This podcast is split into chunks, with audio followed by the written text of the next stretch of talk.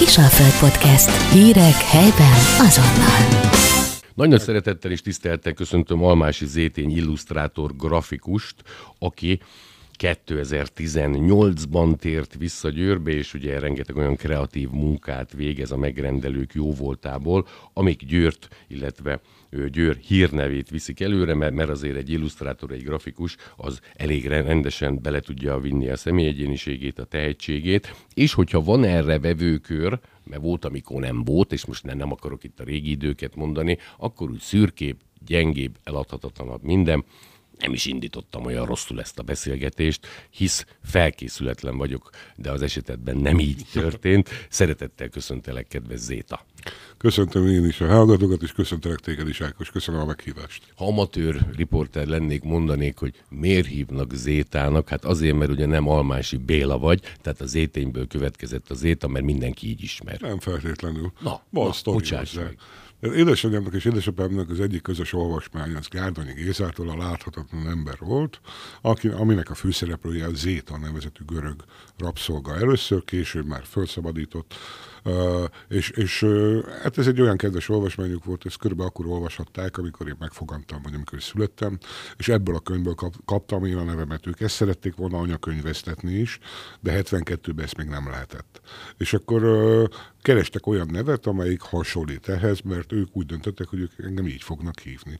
És az étényt találták, ami, amire ismét csak büszke vagyok, mert egy nagyon szép nagyon-nagyon magyar név, és az étény lett a hivatalos anyakönyvezet nevem, de ők világéletemben, a barátaim is világéletemben Zétának szólítottak. Ez milyen érdekes, tehát nem abból adódott, mert lehet volna az éti, vagy most ha be, becéznék az étény, de akkor ezek szerint nem, hanem a Gárdonyi Géza látható. Igen, igen. Óriási, kérem szépen. Kicsit induljunk el az elejétől, volt már más média felületen, meg talán itt is lehetőségem beled beszélgetni.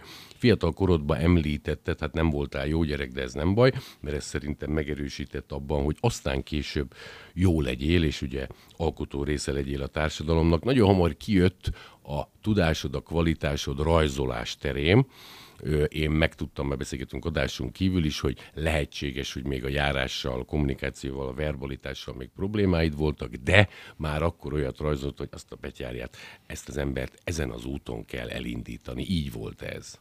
Hát igen, de én ezt még nem tudtam, hogy akkor olyat rajzolok. A szüleim figyeltek fel rám, később a általános iskolában rajztanárok, küldtek versenyekre, szerencsére ö, hoztam, hoztam el díjakat, sikereket, és, ö, és igazából nekem mindig is ez volt a vágyam, hogy ezt csináljam. Tehát nagyjából tudatosan mentem egészen a kamaszkorig, amikor elkezdtem lázadni, és ö, kirugattam magam. Akkor az ember meghűl, nem? Meghűl, de az is kellett. Tehát igazából azt mondom, hogy, hogy én nem bántam meg egy pillanatát sem annak az időszaknak, mert mert, mert felfedeztem magam, felfedeztem a világot. Én akkor kerültem Budapestre először, 10, 15 évesen. Ez a tanulmányaid okán? Igen, fölvettek a Budapesti Képzési Barbászati Szakközépiskolára. És, és akkor kerültem ki a szülői szigorból. Ott volt a nagyváros, ott volt az alternatív élet, amelyiket így megtapasztaltunk, az alternatív kultúra, koncertek, bulik, stb. Tehát ezeket én iszonyatosan élveztem. Az, hogy a, a, a szülői gondoskodásból, a szülői szigorból kikerülve enyém volt az egész világ, ki is próbáltam mindent, amit lehetett. Természetesen én, ahogy az ilyen korba szokásos, az ember túlszaladt, és így eljutottam arra a szintre, hogy a, az iskola is elköszönt tőlem, amit sajnálok, mert, mert tényleg nagyon jó iskola volt. Ezek, bocsánat, elsőbb a hiányzások, nem bejárások, tehát nem a kreatív véna hiánya feltétlenül. Nem, nem, egy csöppet sem, inkább a fegyelem hiánya, tehát száz fölött volt az igazolan úr. Novemberben volt a fegyelmi tárgyalásom, talán akkor már száz fölött volt, de nem biztos, ez lehet, hogy éves volt az igazolatlan úr. Nagyon nem nagyon jártál be. Ja. Nem nagyon jártam be, meg hát a másik része az az volt, hogy a sulival sem, a, a kötelezőkkel sem sokat foglalkoztam. November volt, akkor kezdődött az, az iskola, igazából nem nagyon foglalkoztam azzal, hogy ilyenkor még tanulni kéne. Mindig a fél évre hoztam föl magam, és a tanulmányi eredményem is nagyon rossz volt, és jött egy ilyen fegyelmi tárgyalás az első sabatú ügyében, ahol a felsőbb éveseket, azokat mind-mind elővették, többek között engem is, mert igenis szervezője voltam. De hát én nekem túl sok volt az, hogy a fegyelmi tárgyalás, az igazolatlan hiányzások és a nagyon rossz tanulmányi átlag, ez a három, ez összehozta azt, hogy elköszöntek tőlem. Szerencsére nem adtam föl, és továbbra is ezen a pályán akartam maradni, és ez már jó lecke volt. Tehát onnantól kezdve én Győrben, a Győri Rákóczi úti szakkörben tanultam tovább a rajzot, itt kell megemlítenem két nagyon neves mesteremet, az egyik a máig velünk élő Hefter László, aki most Panonhalmán csinált egy ilyen üveges galériát, egy kiállító stúdiót, iparművész, többek között a Panonhalmi uh, apátságban készítette a Rótmiksa üve, üvegablakok restaurálásait. A másik, aki viszont már sajnos nincs közöttünk, ő Farsang Sándor festőművész, szintén győri illetőségű. Ők, ők tanítottak bennünket akkoriban a Rákóczi úti győri rajszakkörben. Ezt olyan szépen mondod, mert egyesek, akik ugye 50 fele vannak, mint mondjuk te is ugye tudjuk, hogy nem vagy hölgy, tehát nem kéred ki magadnak, hogy 72 születésű vagy, hogy hát én a rendszer ellen ellen voltam. Nem, tehát te éppen nem az akkori gulyás kommunizmus, frigider kommunizmus ellen lázadtál, lehetséges, hogy... De igen. Na, jó, bocsánat, de most, ahogy elmondtad, hiányoztam, Ezekre a retóziókra számítottam be is. Ja, a kettőnek nem volt köze. Jó, csak, csak azt mondom, hogy korrekten mondod, mert ilyenkor azt lehetne mondani, hogy mert én Jankót nem szerettem. Sokan vannak így, de ezt, ezt csipem benned, hogy, link voltál, tehát ez igen, járta. igen, igen. Amellett benne volt az is, hogy a rendszerűen is lázadtunk, de, de az iskolából való kirúgásnak ez nem volt köze. És hát biztos, hogy köze volt, mert, mert, mert alapvetően ott is volt párbizalmi és hasonlók. Valószínűleg tudtak azokról a dolgainkról, hogy, hogy elmentünk Bakonyba például, egy felszabadulási emlékműnek a tetejéről lefűrészeltük a vörös csillagot, és hasonló, hasonlókat csináltunk, de ez mind-mind a... Akkor a... Andrási út 60 már ezért nem jár, de nem tetszett neki. Hát akkor. utólag kiderült egyik barátom, aki, aki ebből a baráti társaságból rendőr lett, ő utána nézett arra, hogy van-e rólunk anyag, és azt mondta, hogy elég vaskos dosszié van mindegyikünkről. Ezért a Budapesten nagyon sokat töltöttél Budapesten, ahol különböző magazinoknak készítettél kreatívokat, illetve ott dolgoztál, mint grafikus illusztrátor. Erről egy kicsit beszélj, mert a itt ilyen gulyás kommunizmus, meg Kádár Jankó, ugye a múltat végképp el, eltörölni, hát ez nem jellemző rád, meg a, amúgy is ugye a baráti társaságunkra se jellemző. Erre te büszke vagy. Ott értél a csúcsra, gondolok itt arra, hogy most is ott vagy nehézsvére, nem vagy a pályafutásod zenitjén túl, de azért az mind a mai napig, mert hál' Istennek ez a magazin, vagy ugye beszélsz róla, magazinok, mind a mai napig mennek tovább, annál szebbet, jobbat, kreatívabbat, igényesebbet én azóta se láttam a magyar piacon. Ez így van. Ezt én is alátámaszthatom. A HG kiadóról beszélünk, ami a Hamu és Gyémánt magazint is kiadja többek között, és, és én bátran állítom azt, hogy a magyar tulajdonú kiadók közül az egyik legszínvonalasabb. Akkor, amikor én eljöttem, akkor 25 lap tartozott az ő égészik alá. A Volkswagen magazin, Audi magazin, Intercity, akkor a Hamu és Gyémánt magazin, a Decanter, ami egy boros újság volt. Ez, tényleg, ez tényleg csak egy ilyen pár, pár lap a felsorolásból, de még egy számos lapok voltak. De ennek az egész uh, kiadónak a zászlós hajója az a Hamu és Gyémánt magazin volt, amelyiknek nem volt megrendelője, hanem a, a kiadó tulajdonosai voltak igazából a, a megrendelők. Az ő örömükre készült, a lapnak az volt a filozófiája, hogy jó híreket közöl, az volt a filozófiája, hogy nagyon nagy büdzsét fordít a megjelenésre. Legyen szó akár a nyomdai megjelenésről, ami azt jelenti, hogy nem 60-as ráccsal ment, hanem százassal, meg legyen szó a fotózásokról. Erkeli ez nem tudja, mit jelent, de nem az a lényeg, mert önök tudják, és Zéta is. Nagyobb a felbontása, Köszönöm. részletesebb, aprólék, a pixel. Hát oh. az a, a pixel a monitoron van, itt raster van, tehát igazából. Értelek. De, de, de a, a, első ránézésre észre sem vennéd a különbséget, csak azt érzed, hogy mondjuk egy, egy százas ráccsal készült nyomat, az egy mélyebb, telítettebb, talán még élesebbnek is tűnik. A másik, amire nagyon komoly büdzsét fordítottak, az a fotózás. Tehát ezek, ezek az újságok, ezek mind úgy mentek, hogy a címlaphoz külön fotózás volt. Ugye személyről szólt a fotózás, jellemzően műterembe, hogy a személy mellett mondjuk megjelentek az autók is, akkor azt is nagyon igényesen kiválasztott helyszínen, ha kell, akkor külső világítással, komoly stábbal készültek ezek a fotók oda téged, bocsáss meg, hogy ez a téma mennyire érdekel, de azért ez életed része, meg hát oda téged jóval fiatalabban, mint ami most vagy, azt jelenti, hogy persze most is fiatal vagy, megtendereztetve felvettek, már valaki, aki ott a szerkesztőségben, gyerek, Zolmás, ez jó gyerek, vegyük fel, három hónap, aztán meglátjuk, hogy milyen, mert szerintem azért oda nem kerül be bárki, mind a mai napig sem. Hát ez így van, engem is oda ajánlottak. Egy fotós barátom, Villányi Csabi, a, a már dolgozott a lapnak, már mint a, a kiadónak, és, és ő ajánlott. Szerencsére meg tudtam ugrani elég könnyen azt a szintet, ami a felvétel, eset felvételéhez. Felvétel elbeszélgetéskor kaptam egy próbamunkát, amelyiket aránylag jól sikerült megoldanom, és hát onnantól kezdve próbaidőre vettek föl, ami, ami alatt tudtam bizonyítani, és hát ugye jól számolom, hogy négy évig dolgoztam annál az újságnál alkalmazottként, külsősként máig nagyon szívesen bedolgozom, hogyha kapok tőlük megrendelést, néha jön tőlük megrendelés. 2018-ban áttetted a székhelyedet Győrbe, először ugye egy reklámügynökségnél, aztán pedig ugye magánzóként rengeteg olyan alkotás kötődik hozzád, annak, de csak akkor, hogyha, hogyha beszélsz róla, mert nem muszáj, annak honvágy, egzisztenciális okai, magánéleti egyéb voltak, hiszen négy év után azért mindig is Győrinek, nagyon kemény lokálpatriótának vallod magad, de az Igen. ember ugye elmegy szerencsét próbálni, beszélsz erről, hogy 18-ban miért jöttél vissza, vagy ugorjunk, ahogy szoktam mondani, Pós alaki úr. Szívesen beszélek róla. Alapvetően Budapesten volt az ügyfélköröm, ott dolgoztam, és akkor, és akkor az egyik ismerősöm keresett meg azzal, hogy, hogy lenne kedvem eljönni alkalmazásba Győrbe.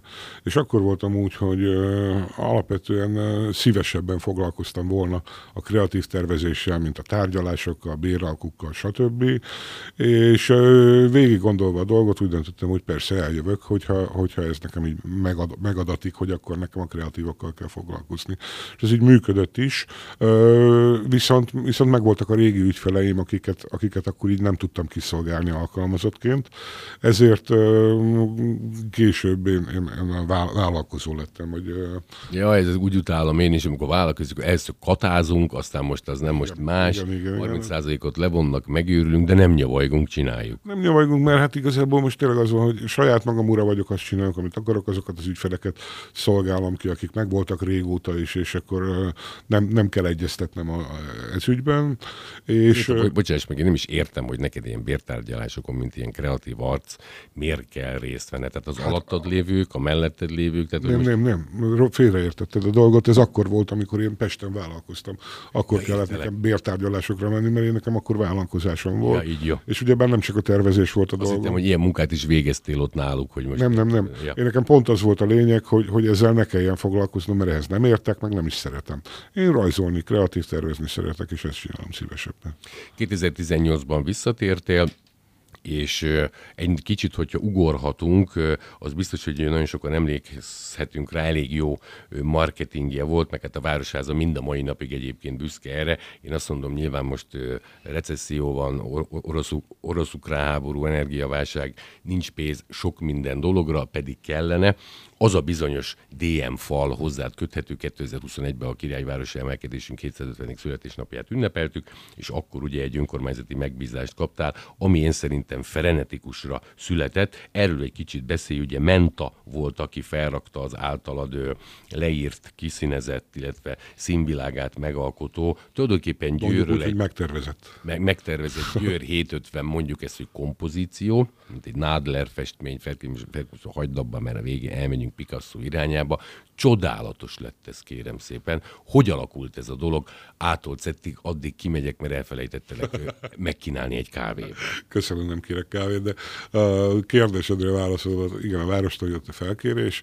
Alapvetően ott volt a DM fal, amelyiket lefestettek, felújítottak, tehát egy üres, üres fehér falfelület volt, amelyik uh, polgármester úr ötlete alapján úgy döntöttünk, hogy oda, oda festmény fog készülni, ilyen, ilyen um, street art, hogy így úgy mondjam.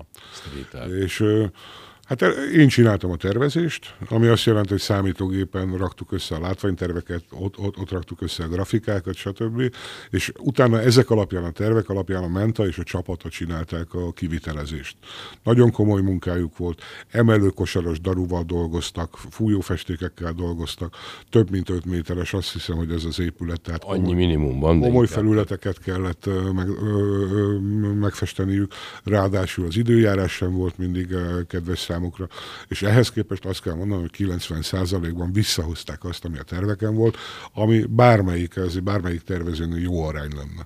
Azt a betyárját kérem szépen. Ott ez hogy működik egy ilyen alkotás, megkapod azokat a gondolatokat, ugye ez Győrről szól, ez csak Igen. annak mondom, szerintem nagyon kevés győri van, esetleg olyan, aki tényleg mondjuk így Marcalvárosban lakik, vagy Gyirmóton, aztán nem jár a belvárosba.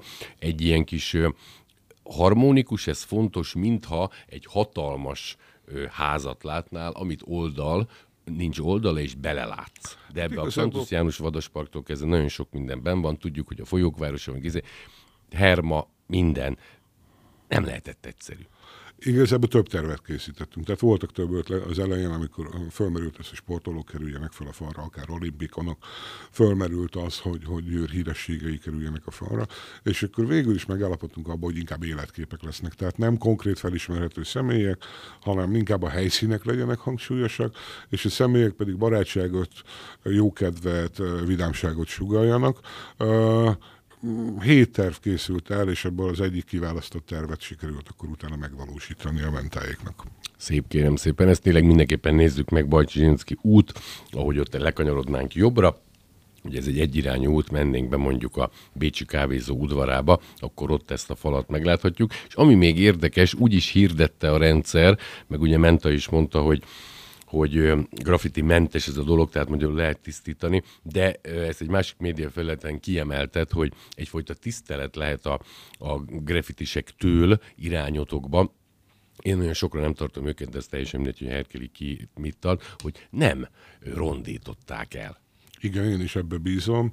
Ebbe bízom, hogy ez a tiszteletokán van. Tehát uh, alapvetően Budapesten, Óbudán van egy fal, amelyiket a grafitisek megkaptak, és ott készült egy-két olyan, olyan munka, amit tényleg példaérték, és azt figyeltem meg, hogy azokat nem fújják le. Tehát míg a régieket újra fújják, új emberek jönnek, azok is meg akarják mutatni, ezeket a jobban sikerült falakat, ezeket nem fújják le. És azt vettem észre, hogy ez a fal is ott van annélkül, hogy grafitisek megtámadták volna. Én abban bízom, hogy ez a tisztelet okán van, és engedd meg Ákos, hogy felhívom figyelmed arra, hogy ez a graffiti, ez igazából kinőtt már abból, hogy összefirkáljuk a falat. Hogyha, hogyha ezt az emberek komolyan veszik, akkor ez egy komoly művészeti ág. Biztosan, biztosan.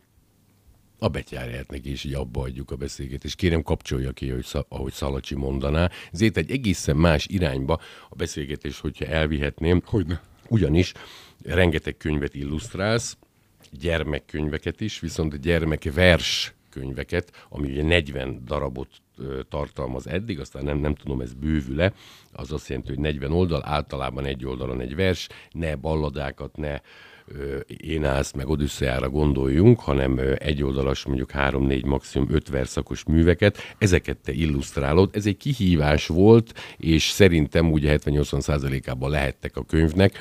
Erről beszélj, mert ez nagyon érdekel engem, és onnantól remélem a hallgatókat is. Amikor visszakerültem Budapestről 18-ba, akkor egy nagyon rég nem látott ismerősöm megkeresett, és megmutatta a verseit, és megkérdezte, hogy lenne kedvem illusztrálni ezeket a verseket. Beleolvastam, nagyon jók a versek, nekem nagyon tetszenek.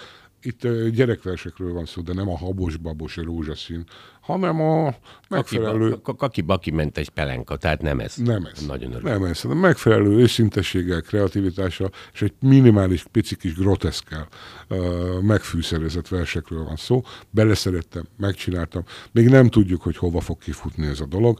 Egyelőre keresünk lehetőséget arra, hogy ez minél több embernél eljusson. 40 oldallal kész vagyunk.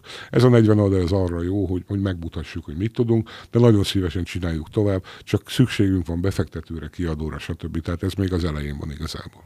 Szabad kezet kapsz ilyenkor az írótól, aki elképzelhet, hogy a barátod, ismerősöd nyilvánvalóan gondolatiságod ugye hasonló, vagy, vagy ő azért azt mondja, hogy mivel ez a vers a kishercegnő és mondjuk a sárkányról szól, nem gagyin, nem olyan úgy, ahogy Igen. gondoljuk a mai eltorzult világban. Szeretném, ha itt a a aranyhajú kislányt és a sárkányt megjelentetnéd, vagy semmit nem mond, hanem rád bíz mindent? a lehető legjobb megoldást választotta, rám bízott mindent. Én ezt nagyon szeretem, hogy a szabad kezet kapok, és, és kibontakoztathatom a kreativitásomat.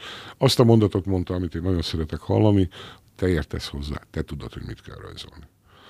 Jó, csak a mai világ nem ilyen. A mai világ nem ilyen, de hogyha vannak ilyen munkák, akkor ezt az ember nagyon nagy örömmel csinálja. Ilyenkor egyébként elolvasod a verset, nyilvánvalóan azért érdekes a te helyzeted, mert erről is megadtak, ez egy humán vagy reál beállítottságú vagy, mert van módon veled egy baráti társaságban időnként, sajnos nem elég gyakran összejönni, és akkor tényleg mi beszélgetünk mindenről, de ahogy férfiak a nőkről, autókról mondjuk nem, mert az annyira, de azért a közéletről, politikáról, mindenről, de nem mondom, hogy humán beállítottságú vagy, hiszen kézügyességet, kreativitásod akár, akár lehetné reális, de mondjuk az egyelő MC négyzetet még nem vezettük le közösen. Érdekes a dolog, amit mondasz. Én nagyon sokáig azt hittem magamról, hogy humán beállítottságú vagyok. Imádtam a történelmet, imádtam az irodalmat. Alapvetően uh, szívesen olvastam ezeket. Viszont így, ahogy öregszem, egyre jobban kezd érdekelni kezdenek érdekelni olyan reál tudományok, mint például a fizika. Jasztom. Szóba hozhatjuk itt akár a kozmológiát, de akár a kvantumfizikát is. Tekintettel arra, hogy én, én nagyon nem, tudok, nem tudom a mateket, ez csak ilyen, hogy is... Ne, ne, nem vagy egy Neumann János, jó, nem, én egy, se, egy seppet sem. Úgyhogy ez csak ilyen uh, hobbi szinten, ilyen mű, mű, műkedvelői szinten olvasgatok elméleti fizikát, de uh, általában a könyveknek a felét, felét, kétharmadát nem értem, de az az egyharmad, amit megértek belőle, az viszont nagyon izgalmasnak tűnik. Visszatérve erre a könyvre, elolvasod a verset, hál' Istennek nem kell három órát olvasni, nagyon nem elemzed, nem, nem akarsz, ugye nem kell erről szavalnod, ott helyben rögtön eszedbe jut valami, és le, leírod, mert azért itt 40 mű, az azt jelenti, hogy azért ez 40 kreatív alkotás nem egyszerű, nyilván nem három hét alatt csináltad, mert ez hosszú munka, akkor rögtön valami kis pötty, az nem azt jelenti, hogy a hatodiknál elfelejted, milyen volt az első. Hogy működik ilyenkor, ha nem spoilerezünk az alkotás folyamata? Alapvetően uh, vizuális uh, memóriámban, vizuális fantáziámban. Tehát akkor, amikor olvasom a verset, ahogy olvasom, úgy alakul ki bennem a kép, amit látok. Megpróbálom általában ezeket uh, a a agyi, agyi leképezéseket utána szeruzával papírra vinni. Ha szerencsém van, akkor, sok, akkor sikerrel, ha nincs szerencsém, akkor többet kell rajta dolgozni. Ez a könyv itt jelenik meg Győrben, Budapesten, valahol itt a térségben. Ez nem azt jelenti, hogy én mondjuk mindenképpen szeretném a kis minimális kapcsolati tőkémet felhasználni arra, hogy erre úgymond marketinget, meg egyebeket hozzunk, mert ezek a művek, ezek tényleg a gyermekekről szólnak, nincs olyan konkrétan, hogy akár Budapest, akár Győr, nem baj, ha nincs, ez kifejezetten kölköknek és róluk szól, ugye? Igen, sőt, még ezen belül is van egy ilyen szűkebb célcsoport, a horgász gyerekek. A vers költője ő horgász, és éppen ezért ez, ez a téma ő neki nagyon szívügye, és a könyv első része az a horgászatról, halakról, stb. szól, gyerekeknek megfogalmazott stílusban. A második része az pedig általános gyermekversek. Alapvetően a nem is tudom, meg, nem is tudom megmondani, hogy, hogy a gyerekeken, gyerekeken belül inkább a szülőknek, vagy inkább a gyerekeknek szól. Szerintem mind a, mind a szülő, mind a gyerek ugyanúgy fogja tudni élvezni ezeket a verseket. A szülő is megtalálja benne azokat a mélységeket, amik lehet, hogy a gyerekeknek még nem tűnnek föl, de éppen ezért sokrétűek. Sokrétűek ezek a Nagyon, nagyon kíváncsi vagyok rá majd nyilvánvalóan figyelmébe ajánlom dr. Horváth Sándor Domonkosnak a dr. Kovács Pál könyvtár és közösségi Hát még nagyon korán. Nem, még, még, de azért egy könyvszalon, egy könyvhét, na, Úgy van. be lehet mutatni. De még nagyon korán vagyunk, nem tudjuk, mi lesz a vége ennek, tehát nem tudjuk, hogy online Idén várható, lesz, vagy, vagy az elkészülés? Tessék? Idén várható úgy, hogy októbert írunk? Ahogy mondtam, 40 oldallal vagyunk kész. Ezzel a 40 oldallal szeretnénk uh, megtalálni azt a formát, ahogy, ahogy ez megjelenhet. Tehát meglátjuk, hogy találunk-e szponzorokat, találunk-e kiadókat. Még nagyon az elején vagyunk. Egyelőre a mi lelkesedésünk megvan. Fölmerült az is, hogy magánkiadásba kiadni a könyvet, de ahhoz is tőke kell. Tehát még semmi konkrét, ennél konkrétabb dolgokat még nem tudok róla mondani. Zéta itt vagy 2018 óta tulajdonképpen Győrbe, 18-tól 21-ig ugye egy reklámügynökség nehézkedtél el, most pedig ugye magánzóként, ezt úgy talán ezt vállalkozóként ugye különböző felkéréseket teljesítesz. Más, változnak az évek, változnak a trendek, mi is ugye mondanám, hogy komolyodunk, de inkább azt használom, hogy öregszünk, mert én a harmadikon lakom a, a Bajcsiba is néha nem tudok főmenni, és nem azért, mert ittas vagyok, hanem mert nem sportolok, hisz ugye Churchill no sport elvét vallom. Győrben más alkotni jó-e itt, mint egy 2,2 milliós városban, hála Isteni tehetségednél ből el vagy halmozva felkérésekkel, mert én úgy érzem, hogy jó neked itt. Tehát vásároltál egy lakást, az a nem cigány élet, és itt most nem akarok mondani ugye az, hogy mindig kicsit távol vagy, az úgy megszűnt. Én ennek örülök, maradjon is ez így, de a te véleményedre vagyok kíváncsi nagyon sok jó van abban, hogy Győrbe lakom. Tehát, ahogy hazajöttem, szeretek itt lakni. Nekem Győr mindig is bázis volt. Mindig is egy olyan központ volt, akkor is hazajártam, amikor nem itt éltem. Az, hogy most hazakerültem, az, hogy tudtam venni egy lakást, aminek a nagy része még egyelőre a banké, de, de, de szerencsére most már saját részre törlesztek. Az, hogy oda kerültem vissza, hogy gyerekkoromban laktam még abban a városrészben is ráadásul, ez nekem nagyon jó. Itt vannak a barátaim, velük tartottam régóta a kapcsolatot, még akkor is, amikor Budapesten voltam. Tehát tehát alapvetően én hazajöttem. Vannak Budapestnek kétségkívül előnyei, elsősorban kulturális előnyök, másodszorban munkával kapcsolatos előnyök, megrendelésekkel, lehetőségekkel kapcsolatos előnyök, de, de Győr mértéke, léptéke az pont, pont az, ami nekem tökéletesen megfelel.